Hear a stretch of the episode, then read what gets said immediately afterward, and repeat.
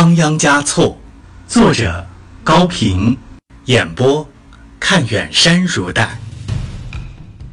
第七章，初恋，第四集。仁增汪母回到姨母家的门口，正碰上姨母站起身送一位顾客。这位顾客自称是从五十里外来的，只不过为了买一根缝皮子的针。这种针。是从英国经由印度运到这里来的。那时候的西藏连一根铁钉还生产不出呢。怎么割了这么一点儿？姨母问。我不大舒服。仁增汪母第一次说谎了。哟，我说不要出去吧？哼，是不是着了伤风？快去休息，我给你熬酥油茶。姨母说着。伸手摸他的前额，疼爱地说：“有些发烧了，脸也烧红了。哎，到底是个孩子，不听话。”他一边替仁增汪母卸下只装有两三把草的背斗，一边继续唠叨着：“记住吧，老牛的肉有嚼头，老人的话有听头。再说，我是你阿妈的亲姐姐，如今也就是你的阿妈了。”大事小事都听我的，不会吃亏受罪。仁增汪姆果真进到内屋躺下来，他既没有病痛，也不觉得疲累，相反，他兴奋极了，浑身上下到处都张着强弓，每一支箭都能射中幸福的靶子。他的姨母却想不到这一层。真的为他的病操心起来，眼看快到老年了，善心的菩萨给他送来了这么大一个女儿，像是从九天之上直掉到他的手心，能不全心的疼爱吗？姨母名叫改桑，和那时的许多藏族姑娘一样，年轻的时候也曾经骄傲于有着好几个情人，可惜总是不能生育。在男子的心中失去了价值，金子变成了铜，只好嫁给了一个又矮又胖、十分无知而又专爱巴结头面人物的小商人。这个小商人重利不重情，要钱不要命，在去日喀则贩货的途中被强盗杀害了，连尸首也没有找回来。在前藏和后藏的分界处。有一座大山叫冈巴拉，大山的北面是雅鲁藏布，南面是羊卓雍湖，是通往江孜、日喀则、亚东等地的交通要道。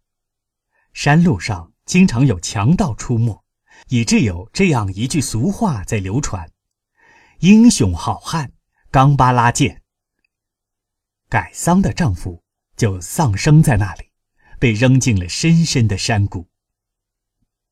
她并不怎样悲伤，但也不想改嫁，只凭着从丈夫那里得到的一点经商知识，靠小杂货铺维持生活。不幸使她善良，孤独使她专断，特殊的经历造成了这特殊的性格。凡是帮她贩货的人，既吃不了她的亏，也占不了额外的便宜。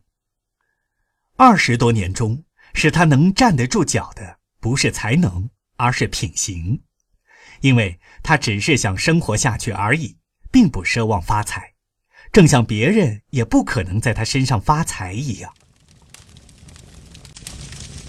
正当他吹火熬茶的时候，仁增汪母起来了，跑到姨母身边，带着淘气的神情说：“我好了，姨母，明天你想去干什么就去吧，出去一整天也行。”我来看铺子，你呀，你今天是怎么了？仁增汪母抿着嘴笑了，改桑也笑了。阿旺嘉措并没有回寺院去，他在旷野上大步走着，无目的的走着。树林、河岸、草丛、石堆，一处又一处，每一片树叶，每一棵小草。每一朵野花，每一片白云，每一层波浪，每一只小鸟，总之，天上地下的一切都变得可爱了许多，都对他含情的微笑。大自然多么美，人世间多么美，是他们本来就美呢，还是人增汪母使他们变美的？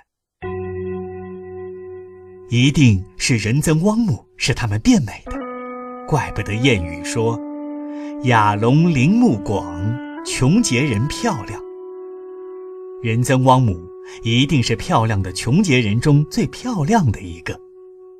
她走到哪里，哪里就会变美，就像是朝夕、晚霞、彩虹、太阳、月亮、星星变美了天空一样。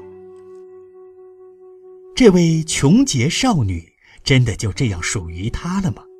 他们能永远在一起吗？明天他在家吗？每天都可以去找他吗？阿旺加措想作诗了，第一次想作诗了。他虽然很爱诗，却从来还没有想要当一个诗人，现在也没想，他只是想写出激荡在他内心的强烈感情而已。